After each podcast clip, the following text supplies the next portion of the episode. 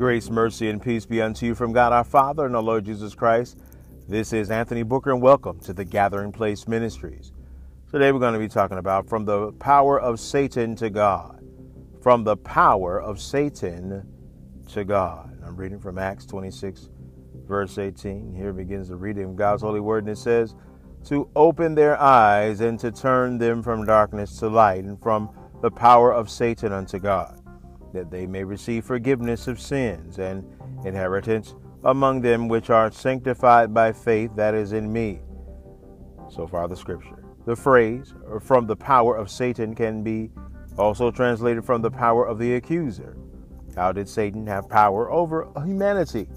By his accusations against us. How did he accuse us? Through the law.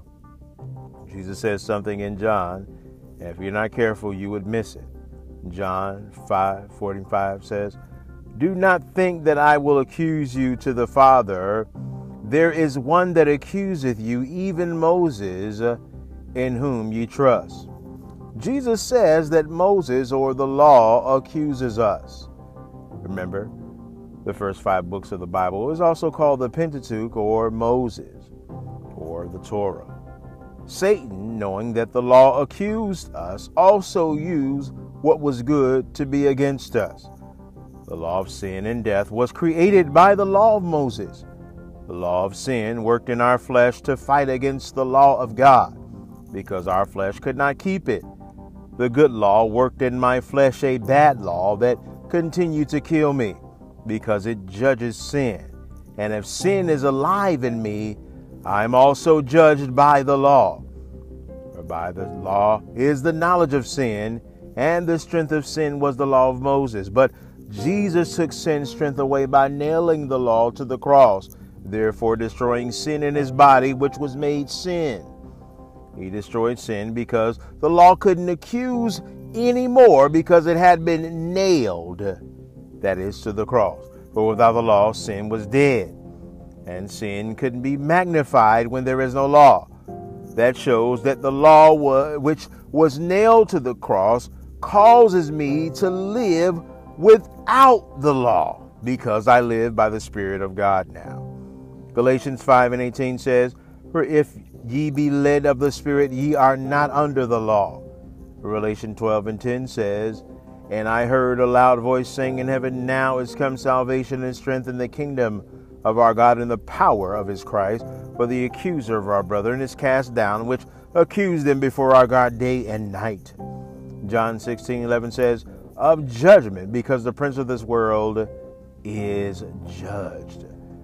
Jesus binds Satan first by casting him out of heaven so he couldn't use the Old Testament law against the saints anymore, so he shut the mouth of Satan.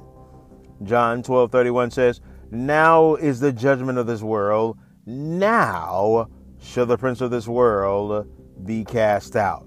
Satan was judged at the cross. Jesus said, I beheld Satan fall as lightning from heaven. God calls those things which be not as though they are. Jesus was speaking prophetically of what would happen after the cross. Satan himself falls in three stages. In his first fall, he lost his archangel status. In his second fall, which we are speaking of now, he loses his heavenly access into the third heaven and is only relegated to the first heaven, and in his last fall, he is cast into the lake of fire. By this being done, by what Jesus did on the cross, we have power over the works of the devil. Do you understand that John 16 11 talks about of judgment because the prince of this world is judged? And here he's talking about how the Holy Spirit, when he would come, he would talk about of sin, of righteousness, and of judgment. Of sin because they did not believe on Christ Jesus and of righteousness because Jesus would ascend to heaven back with the Father. But then, after that ascension, judgment had come on Satan's kingdom and on Satan himself. And Satan then was cast out of heaven after Jesus ascended into heaven. Revelation 12 basically speaks and talks about how Jesus was birthed from the woman in Revelation 12 the man child that came forward. He was that man child that was to rule all nations, but he was ascended into the heaven after the resurrection. He ascended into the heaven. But now the Spirit of God has come and ushered in the kingdom into the heart of the church. Ah, you just understand the heart of the church uh, is where the kingdom comes forward and through.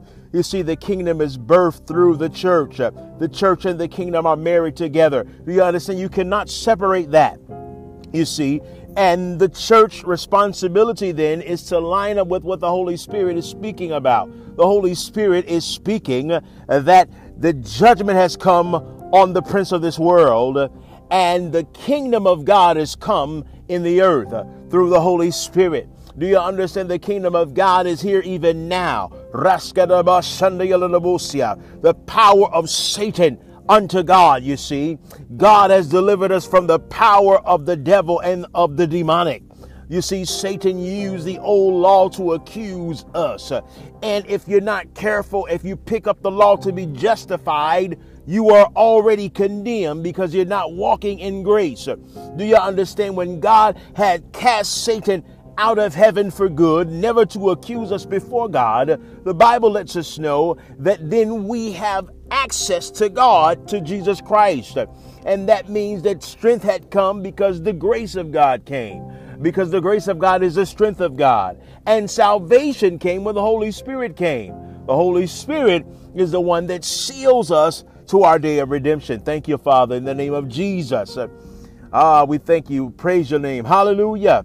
We pray that something was said to build you up to another level of faith and grace in, in the name of Jesus. The Lord bless you, Lord keep you. The Lord make his face shine upon you, be gracious unto you. The Lord lift up his countenance upon you and give you peace. Be blessed.